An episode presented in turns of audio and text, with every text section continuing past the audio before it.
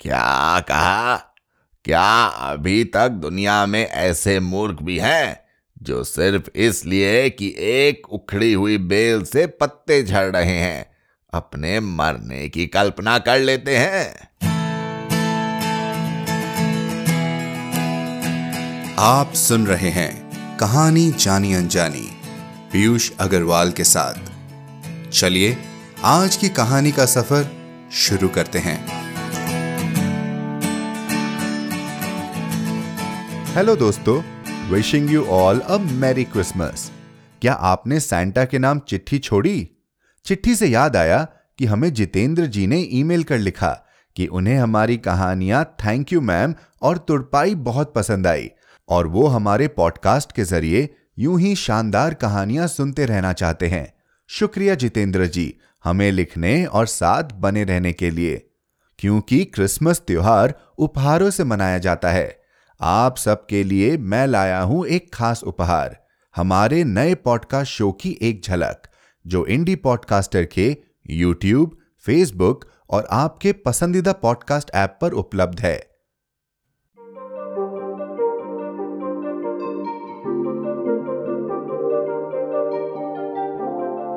इंडी podcaster पेश करता है प्रेमचंद की अनसुनी कहानियाँ, पीयूष अग्रवाल के साथ।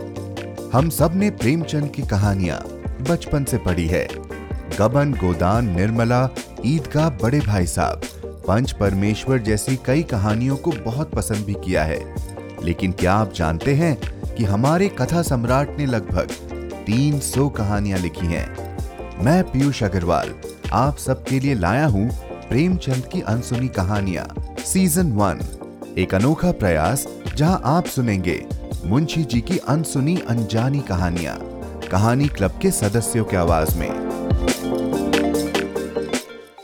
तो कैसी लगी ये झलक? प्रेमचंद की अनसुनी कहानियाँ आज ही सुने और साथ ही अपने दोस्तों के साथ शेयर करें। हमें ज़रूर बताएँ कि आपको वो कहानियाँ कैसी लगी। क्रिसमस के साथ ही हम आ रहे हैं साल के अंत में। कैसे वक्त निकल जाता है और आगे बढ़ता जाता है? वक्त के कुछ ऐसे ही पहलू को समझाती है हमारी आज की कहानी। ओ. हेनरी द्वारा लिखी द लास्ट लीफ का हिंदी अनुवाद। आखिरी पत्ता। समय और एक पत्ता, क्या जॉन्सी को एक नया जीवन देगा? जानने के लिए शुरू करते हैं आज की कहानी का सफ़र।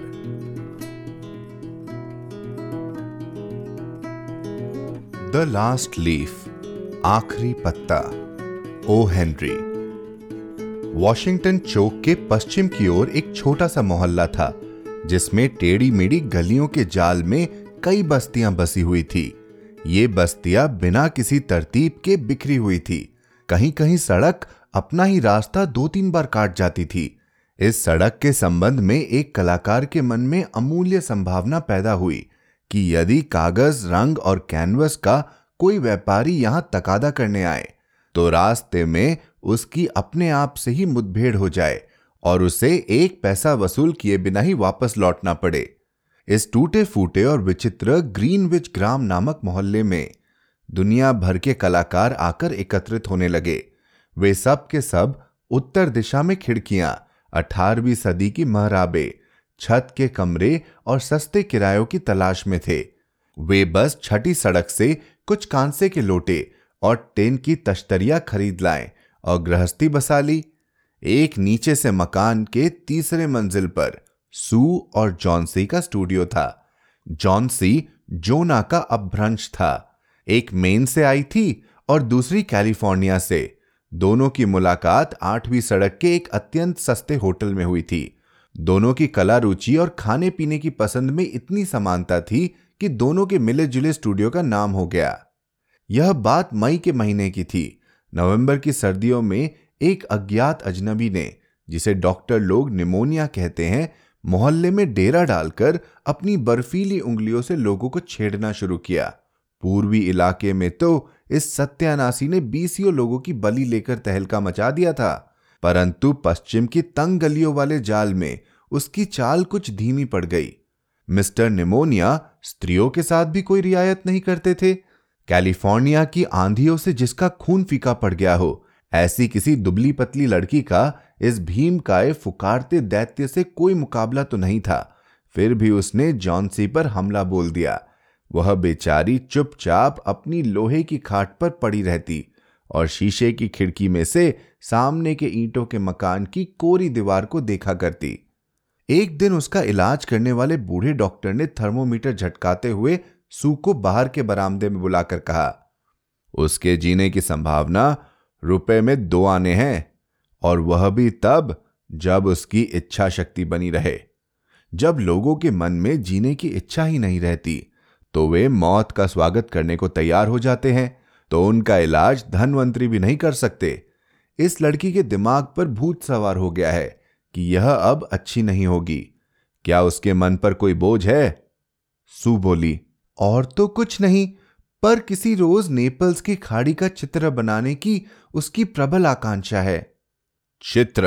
हम्म मैं पूछ रहा था कि क्या उसके जीवन में कोई ऐसा आकर्षण है जिससे जीने की इच्छा तीव्र हो जाए?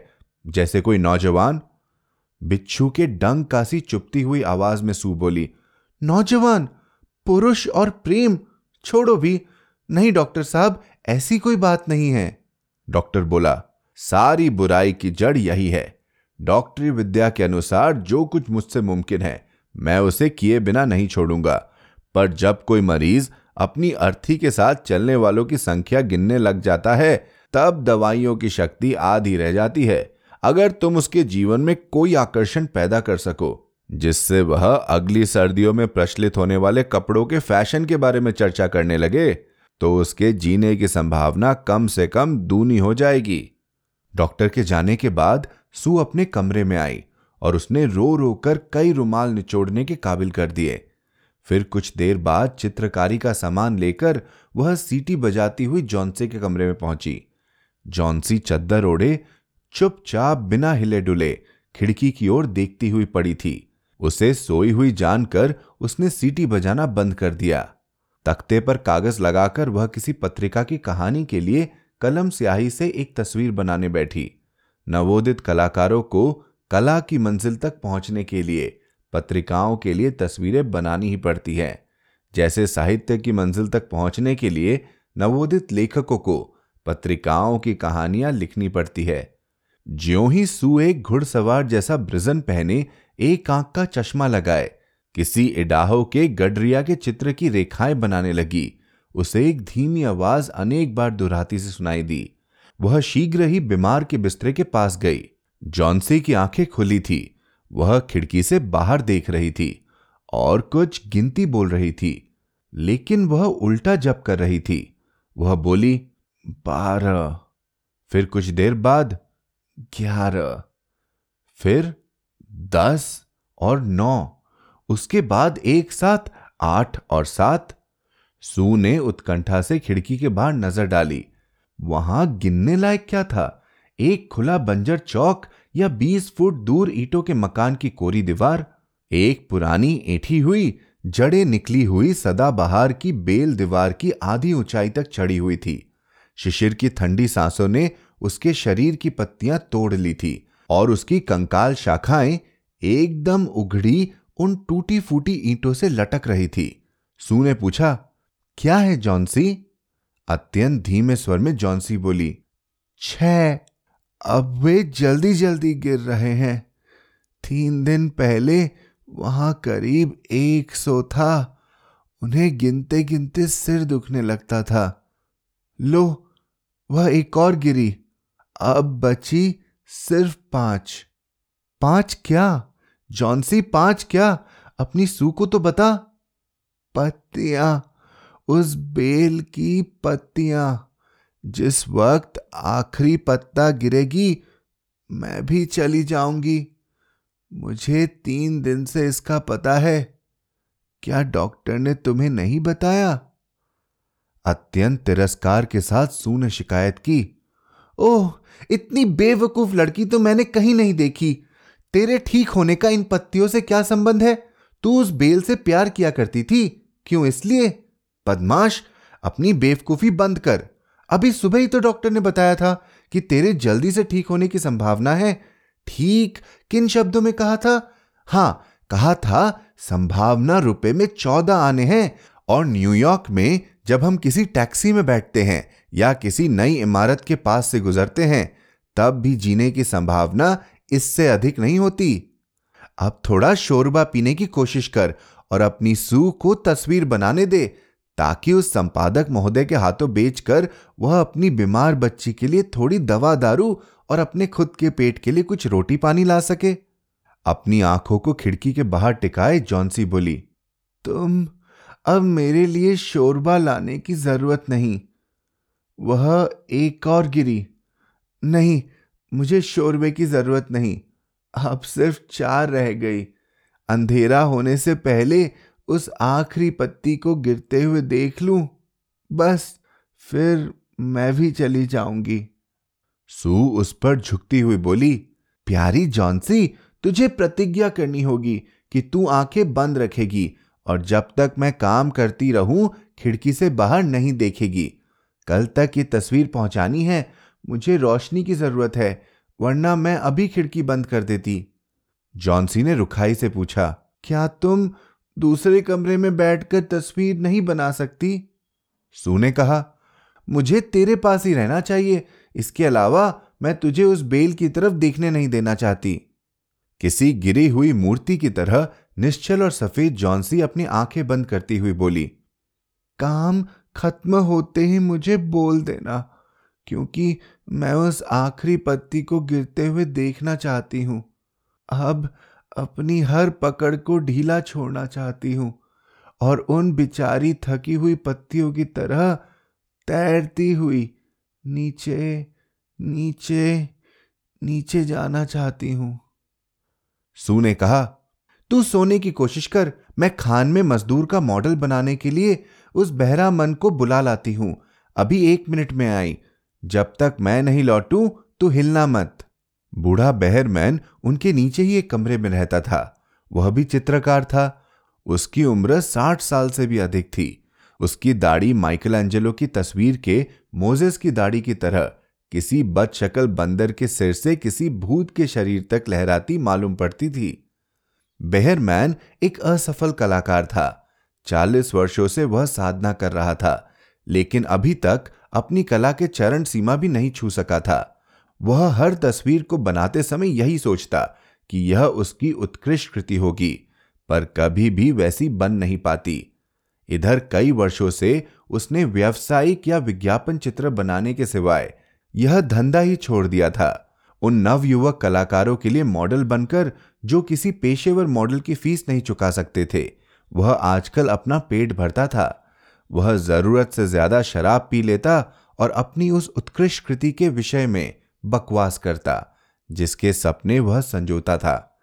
वैसे वह बड़ा खूंखार बूढ़ा था, जो नम्र आदमियों का जोरदार मज़ाक उड़ाता और खुद को इन दोनों जवान कलाकारों का पहरेदार कुत्ता समझा करता था।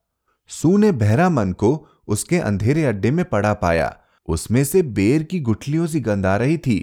एक कोने में वह कोरा कैनवस पड़ा था, जो उसकी उत्कृष्ट कलाकृति की पहली रेखा का अंकन पाने की पच्चीस साल से बाट जो रहा था।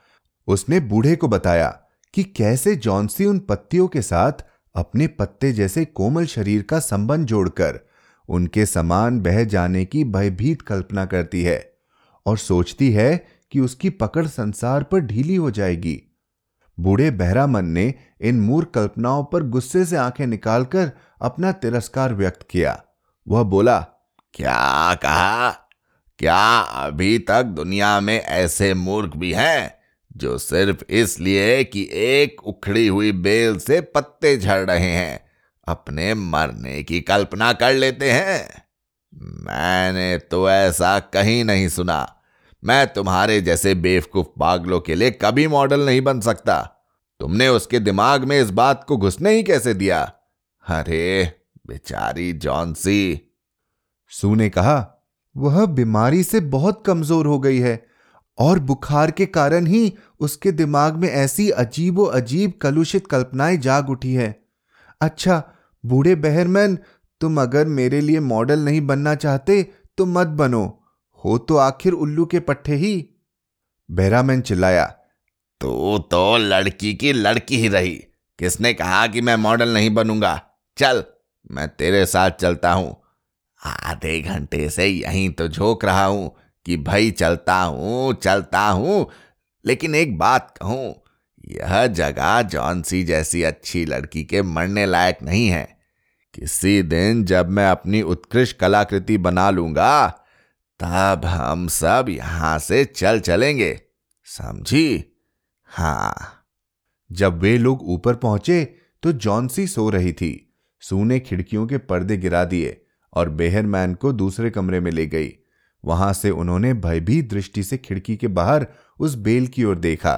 फिर उन्होंने बिना एक भी शब्द बोले एक दूसरे की ओर देखा। अपने साथ बर्फ़ लिए हुए ठंडी बरसात लगातार गिर रही थी। एक कोटली को उल्टा करके उस पर नीली कमीज में बेहरा मैन को बिठाया गया, जिससे वह चट्टान पर बैठे हुए किसी खान के मजदूर का मॉडल बन गया। एक घंटे की नींद के बाद जब दूसरे दिन सुबह सू की आँखें खुली तो उसने देखा कि जॉन्सी जड़ होकर खिड़की के बाहर पर्दे की ओर आँखें फाड़ कर देख रही है। सुरसुराहट के स्वर में उसने आदेश दिया, पर्दे उठा दे, मैं बाहर देखना चाहती हूँ। विवश होकर सू को आज्ञा माननी पड़ी, लेकिन यह क्या? रात भर वर्षा, आंधी, तूफ़ान और बर्फ़ गिरने पर भी ईंटों की दीवार से लगी हुई उस बेल में एक पत्ती थी।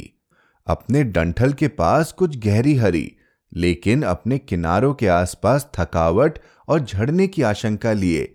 पीली पीली वह पत्ती ज़मीन से कुछ बीस फुट ऊंचाई पर अभी तक अपनी डाल से लटक रही थी। जॉन्सी ने कहा, यही आखिरी है। मैंने सोचा था कि यह रात में ज़रूर ही गिर जाएगी। मैंने तूफ़ान की आवाज़ भी सुनी। खैर, कोई बात नहीं, यह आज गिर जाएगी और उसी समय मैं भी मर जाऊँगी। तकिए पर अपना थका हुआ चेहरा झुकाकर सू बोली, क्या कहती है पागल? अपना नहीं तो कम से कम मेरा ख्याल कर, मैं क्या करूँगी? पर जॉन्सी ने कोई जवाब नहीं दिया। इस दुनिया की सबसे अकेली वस्तु यह आत्मा है, जब वह अपनी रहस्यमयी लंबी यात्रा पर जाने की तैयारी में होती है। ज्यो ज्यो संसार और मित्रता से बांधने वाले जॉन्सी के बंधन ढीले पड़ते जा रहे थे त्यों त्यों उसकी कल्पना ने उसे अधिक ज़ोर से पकड़ना शुरू कर दिया था। दिन बीत गया और संध्या के क्षीण प्रकाश में भी दीवार से लगी हुई बेल से लटका हुआ वह पत्ता उन्हें दिखाई देता रहा। पर तभी रात पड़ने के साथ साथ उत्तरी हवाएँ फिर चलने लगी और वर्षा की झाड़ियाँ खिड़की से टकराकर छज्जे पर बह आई। रोशनी होते ही निर्दयी जॉन्सी ने आदेश दिया, पर्दा उठा दिया जाए। बेल में पत्ती अब तक मौजूद थी। जॉन्सी बहुत देर तक उसी को एकटक देखती रही। उसने सू को पुकारा, जो चौके में स्टोव पर मुर्गी का शोरबा बना रही थी। जॉन्सी बोली, सू, मैं बहुत ही खराब लड़की हूँ। कुदरत की किसी शक्ति ने उस अंतिम पत्ती को वहीं रोककर मुझे यह बता दिया कि मैं कितनी दुष्ट हूँ। इस तरह मरना तो पाप है। ला, मुझे थोड़ा सा शोरबा दे और कुछ दूध में जहर मिलाकर ला दे। पर नहीं, उससे पहले मुझे जरा शीशा दे और मेरे सिरहने कुछ तकिया लगा, ताकि मैं बैठे बैठे तुझे खाना बनाते हुए देख सकूँ। कोई एक घंटा बाद वह बोली, सू, मुझे लगता है कि मैं कभी ना कभी नेपल्स की खाड़ी का चित्र ज़रूर बनाऊँगी। शाम को डॉक्टर साहब फिर आए। सू कुछ बहाना बनाकर उनसे बाहर जाकर मिली। सू के दुर्बल कांपते हाथों को अपने हाथों में लेकर। डॉक्टर साहब बोले, अब संभावना आठ आना मानी जा सकती है। अगर परिचर्या अच्छी हुई तो तुम जीत जाओगी। और अब मैं नीचे की मंजिल पर एक दूसरे मरीज़ को देखने जा रहा हूँ। क्या नाम है उसका? हाँ, बहरामन। शायद कोई कलाकार है। निमोनिया हो गया है उसे भी। अत्यंत दुर्बल और बूढ़ा आदमी है और झपट ज़ोर की लगी है। बचने की कोई संभावना नहीं है। आज उसे अस्पताल भिजवा दूँगा। वहाँ आराम ज़्यादा मिलेगा। दूसरे दिन डॉक्टर ने सू से कहा जॉन्सी अब खतरे से बाहर है। तुम्हारी जीत हुई। अब तो सिर्फ़ पथ्य और देखभाल की ज़रूरत है। उस दिन शाम को सू जॉन्सी के पलंग के पास आकर बैठ गई। वह नीली ऊन का एक बेकार सा गुलबंद निश्चिंत होकर बुन रही थी। उसने तकिए के उस ओर से अपनी बाहें सू के गले में डाल दी। सू बोली, मेरी भोली बिल्ली, तुझसे एक बात कहनी है। आज सुबह अस्पताल में मिस्टर बहरामन की निमोनिया से मृत्यु हो गई। वह सिर्फ़ दो रोज बीमार रहा। परसों सुबह ही चौकीदार ने उसे अपने कमरे में दर्द से तड़पता पाया था। उसके कपड़े यहाँ तक कि उसके जूते भी पूरी तरह भीगे हुए थे और बर्फ़ के समान ठंडे हो रहे थे। कोई नहीं जानता कि ऐसी भयानक रात में वह कहाँ गया था। लेकिन उसके कमरे से एक जलती हुई लालटेन, एक नसैनी, दो चार ब्रश और फलक पर कुछ हरा और पीला रंग मिलाया हुआ मिला। जरा खिड़की से बाहर तो देख दीवार के पास की उस अंतिम पत्ती को? क्या तुझे कभी आश्चर्य नहीं हुआ कि इतनी आंधी और तूफ़ान में भी वह पत्ती हिलती क्यों नहीं? प्यारी सखी, यही बहरा मन की उत्कृष्ट कलाकृति थी। जिस रात को अंतिम पत्ती गिरी, उसी रात उसने उसका निर्माण किया था।